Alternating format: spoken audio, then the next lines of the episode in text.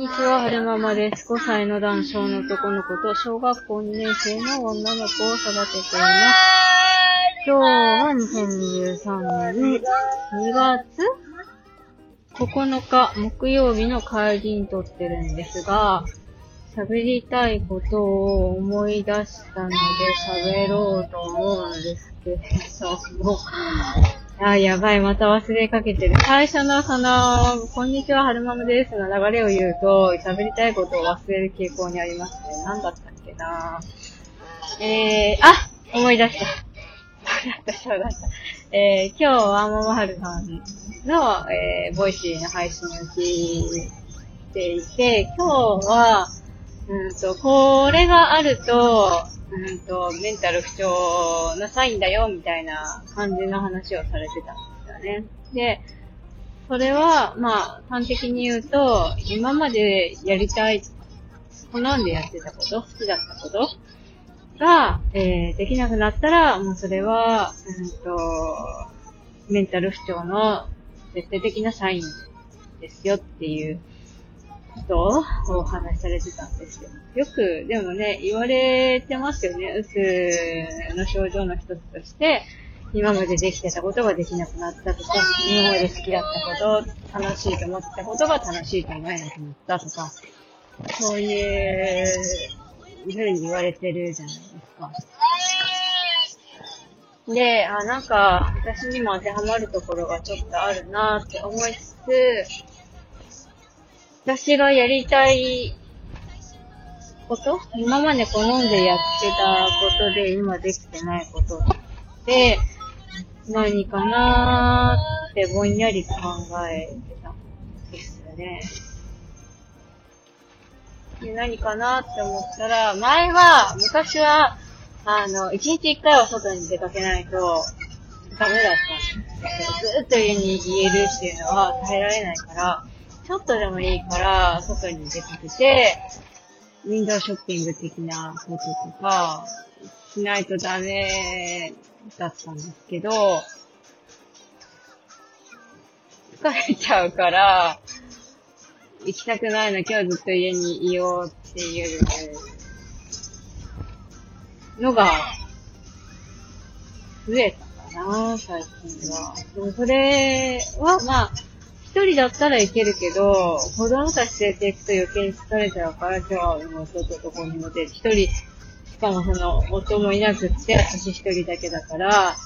あの、もう行きたくない、ずっと家にいる、みたいな、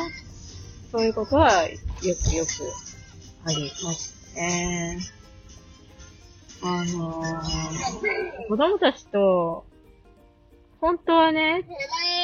出かけたいんですよ。お散歩行ったりとかもしたいし、動物園連れてってあげたいなとか、水族館連れてってあげたいなとか、公園連れてってあげたいなとか、いうのはあるんですけど、行ったら行ったで もう全集中しないといけないんですよね。はるくんなんか特にわーって行っちゃうから危ないとこに行かないようにって注意してないといけないし、お姉ちゃんはもう小学校2年生でだいぶ、あの、本でとか行くようになってきたし、勝手に、一人で勝手に危ないところに行くってことはまず、お姉ちゃんの場合なくなってきたので、で、こっちの指示もある程度通るので、こういうことしないでって言ったら、やるかどうかはまた別として、こういうことしないでって私が言ったってことは、お姉ちゃんには伝わるので、まあ、そこまでは心配、お姉ちゃんと出かけることに対してはそこまで心配はしてないんですけど、まはるくんはまだ言葉の指示が通らないし、あ、これって思ったら、わーってそっちに行っちゃったりするので、割と慎重さんだから危険なことは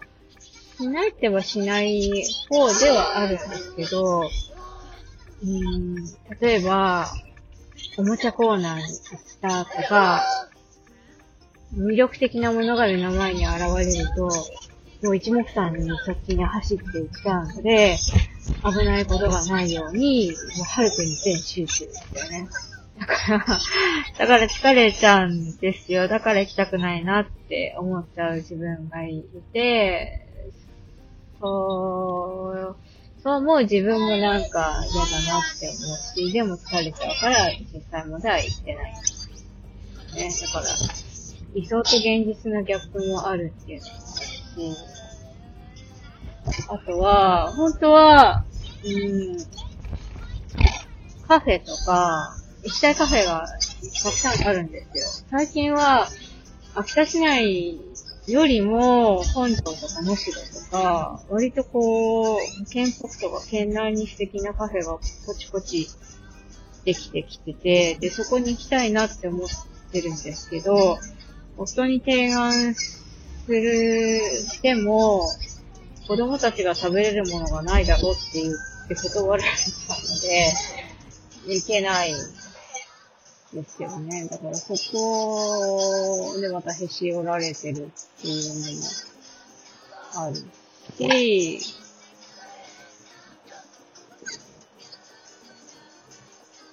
そうね。圧倒的に時間が足りてないからやりたいことができてないのかな。時間が取れるときは、ウィンドウショッピングとかして、そうね、イオンの中ブラブラ歩いてると、あ、何これ素敵とか、あ、これいいなとかいうのに出会って、ちょっとウキウキするんですけど、まあ、今みたいにスケジュールがパツンパツンな時はそれができないから、これ、ハマってんのかな。ぁネットショッピングでもいいっちゃいいんですけどね。ネットショッピング、特に楽天ルームなんか見てると、ああ、何これ素敵とかいう、そういう出会いもあるんですけど、でもやっぱり、その、圧倒的に、やっぱ実物を見て手に取って、触って、わ、素敵って思うもの、ことの方が、うーん、満足度っていうか、充実度っていうか、幸福感が高い気がしますね。あとは、景色のいいところに行くとかも好きなんですけど、最近なんか夫が忙しくて行けてない。そう、夫が忙しいから、朝、日曜日しか休みないし、本当はね、子供たちとどっか出かけたりとかしたいんですけど、お互い疲れてるから、朝遅くまで寝てて、で、朝ゆっくり起きて、朝ごはんを切って、もスランチみたいな感じですけど、食べて、でもすぐお昼が来て、食材買って一日終わりみたいな。それでなんかそうそういうのは多分充実感を削られてるでしょうね。おそらく。理想としては、夫の仕事がね、週休2日になってくれたらいいなって思うんですけど、夫がね、自営業してるから、なんとでもやり方次第でじ、その週休2日にできると思うんですけどね。でもあの人も頑固だから、あれ、なんかこうしてみたら、ああしてみたらっていう提案はしてるんですよ。絶対その、夫の身一人だと稼げる、うん、額には、は限界があるから、自分の、その、作業にね、自信があるっていう常々言ってるので、夫が。ただ自分がやってる作業を YouTube に撮って、で、それを配信してみたらって言ったりとかもしてるんですよ。それで、えー、フォロワーさんがついて再生回数が上がれば、それも収益になってきたりするじゃないですか。でもなんか増田先生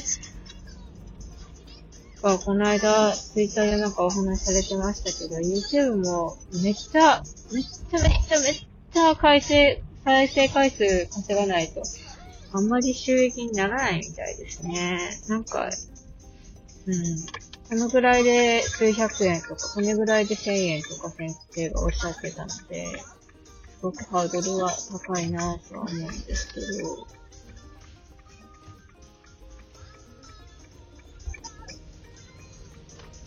と、一時なんかそういう塗装を教えてる学校に、なんか、プロとして教えに呼ばれてね、一回だけ行ったことがあったんですけど、そういうね、学校と契約結んで定期収入を得るっていうのも、まあ、安定した仕事の一つになる、つながるから、そういうのやればいいじゃんって提案したこともあるし、音声配信してみたらっていうのも言ったこともあるし、その、ノートで、その、塗装の技術を記事に書いて、いくらかを値段つけて売ってみたらって提案したこともあるし、それで、たくさんの方が買って、そのノートの記事を買ってくださったら、それはそれで収入につながるじゃないですか。でもね、やらないの。やらないんですよね。なんでこんな話になったんでしたっけ？あ、そうそう、夫が週休2日になってくれたらいいなって思った話ですよね。そう、自営業だから、本当は何とでもできるんだけど、うん、なかなか夫のマインドが変わらずできてないよねっていう話なんですね。そう。ね一人でやるにはね、どうしたって限界がありますよね。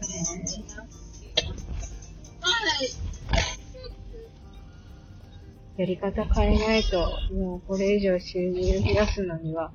単価を上げるぐらいしかできないよっていう話をよくしてるんですけれども、なかなか、なかなかあの人も人がいいので、単価を上げれず、みたいなのが続いてるんですよね。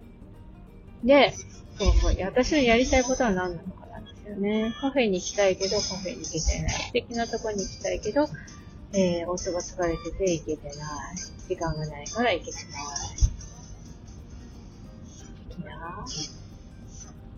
もうちょっとなんかこう、手軽にテンション上げれることがあれば、いいんでしょうけどね。なんか、ワーママハルさんの、そのコーピングリストっていうか好きなものは、ヨガやるとか走るとか、漫画読むとかだったらしいんですけど、会社員時代は本当に疲れてたから漫画すら読めなかったっていう風にお話しされてましたね。今は、はるさんは、ね、ヨガはお仕事としてやられてるし、なんか自分の裁量で時間のやりくりができるから、朝はランニングしてるみたいですけどね。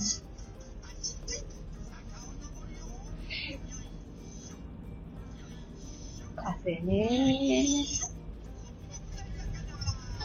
先月はちょっとじ余裕があったので、あの、何度かね、その大好きな、今めっちゃハマってるカフェに来て、ビーフシチュー食べてみたり、パスタ食べてみたり、食べてみたかったモンブラン食べてみたりして、すごく、ああ、幸せって思ってたんですけどね。ああ、そうそう、映画も見に行けて、あれも結構充実度ね。ネイルが、ネイルやったのも、ネイルやって、爪が綺麗になったし、今回のネイルは、3週間半ぐらい経っても全然根元が取れてこなかったので、あれもすごい幸福度っていうか、充実度が高かった。いつ見ても、あ、爪が綺麗。ああ、爪が綺麗みたいな。運転してても、その視界に入る親指の爪が、ああ、綺麗みたいな。そういうのとかも、あの、私的に、でなんかこう、幸福度上げることの一つでしたね。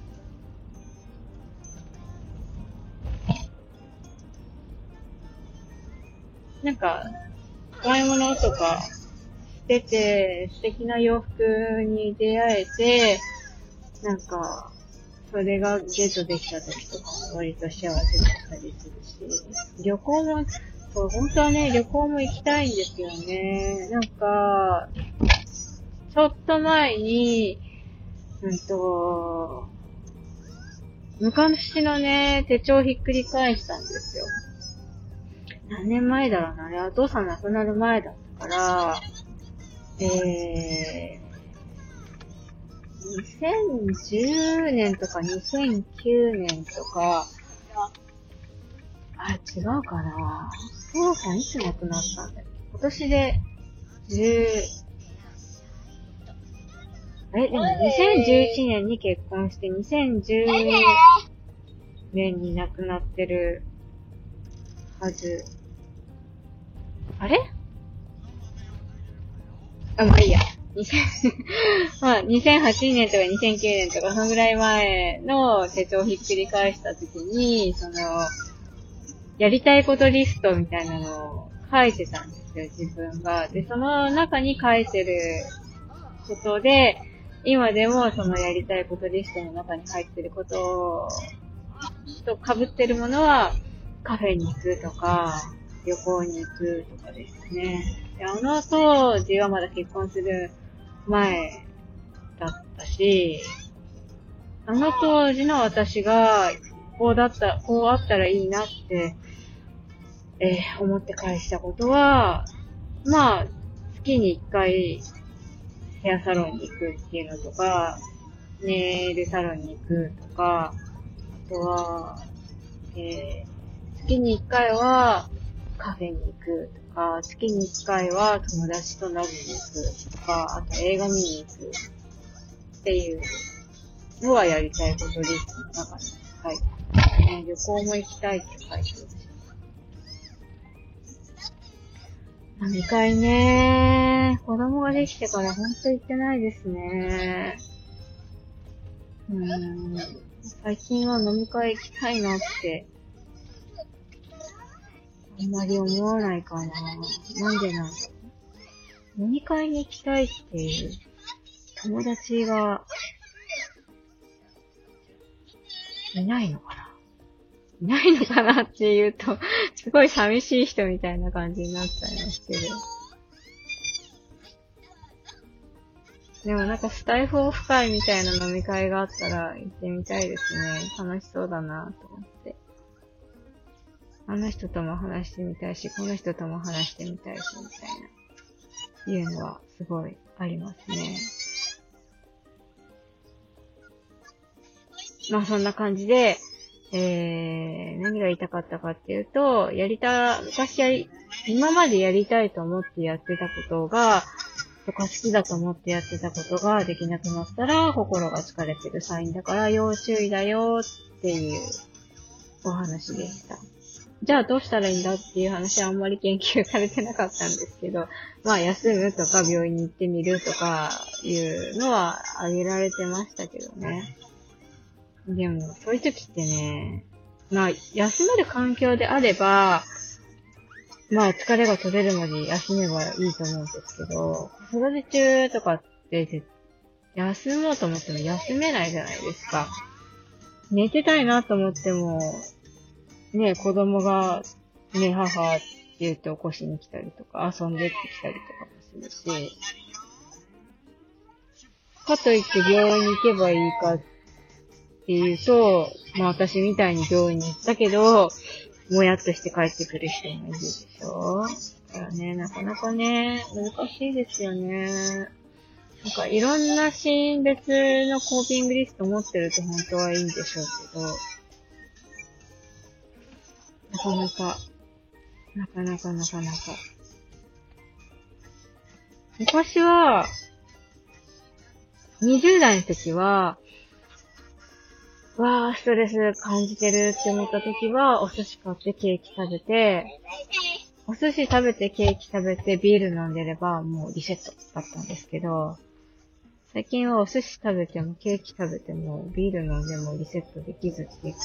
ビールがね、まずね、なんかお腹いっぱいになっちゃって入っていかないっていうのがあるし、ケーキはね、あんまり食べれなくなったかもしれない。年なのかなそう。うん。でも、この間たカフェで食べたモンブランは美味しかったですよ。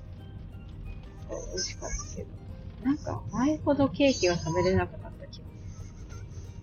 する。市なのかななんか美味しいもの食べに行きたいですね。美味しいものって、なんだろう。皆さんが美味しいものって言って、想像、思いつくものって何ですか？今パッと私の頭に浮かんできたのステーキでしたけど。ステーキとか、今浮かんできたのはカニ？あとなんだろう、美味しいもの。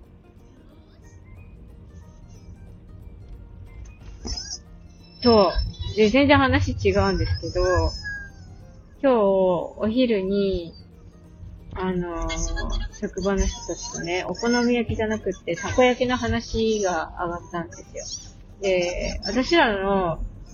職場のスタッフさんたちって、うんと、40代の方が数名と、5、いや、あの方は60代なのかな ?60 かなアラフィフアラフィフ違う、フィフじゃないな。ギリ50代なのかな。まあまあ、あの、もう、えー、お孫さんがいらっしゃるような年頃の方が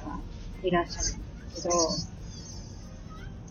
の昔の秋田ってたこ焼きって存在しなかったよねっていう話が出てきてて、そうなんですよ。たこ焼き屋さんって今でこそたくさんあるけど、昔、私がね、たこ焼きを初めて食べたのは、小学生3年生か4年生ぐらいの時だったんですよね。なんか、大分に行かなきゃいけない用事があって、で、その時は、あの、いつも飛行機で秋田から羽田経由で行ってたんですけど、その時は、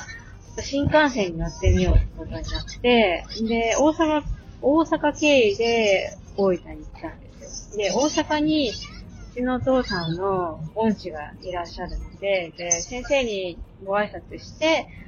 で、そこから大分に行こうっていう話になって大阪に寄ったんですよね。で、大阪に行くんだったらたこ焼き食べたいっていう話になって、で、先生のご紹介で、こ焼き食べに行ったんですけど、なんか、私がイメージしてたたこ焼きと全然違くて、多分あれはね、明石焼きかなんかだったんじゃないかなと思うんですけど、なんか、パクって食べたら、ブジュって、ブジュって出てきたんですよ。汁が。パクって食べたら汁がジュワって出てきて、わ、なんか私これ、私が思い描いてたたこ焼きと違うと思って、なんか私の好みじゃないって思ってショックを受けた記憶がありましたね。そう。私の初めてのたこ焼きの思い出は、そんな感じでした。銀だこのたこ焼きは美味しいですよね。外側がカリカリで。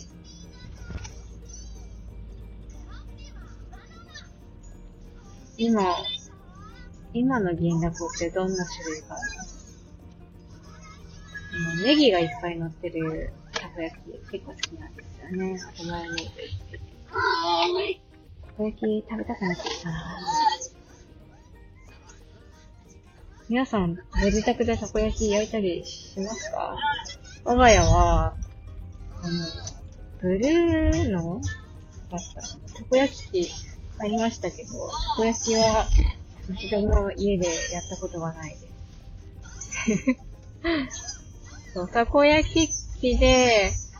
なんだっけな、なんか、焼きおにぎり作ったら美味しいよだったか、コロッケ作ったら美味しいよだったか、そんな感じでそういう類のものはやっぱり、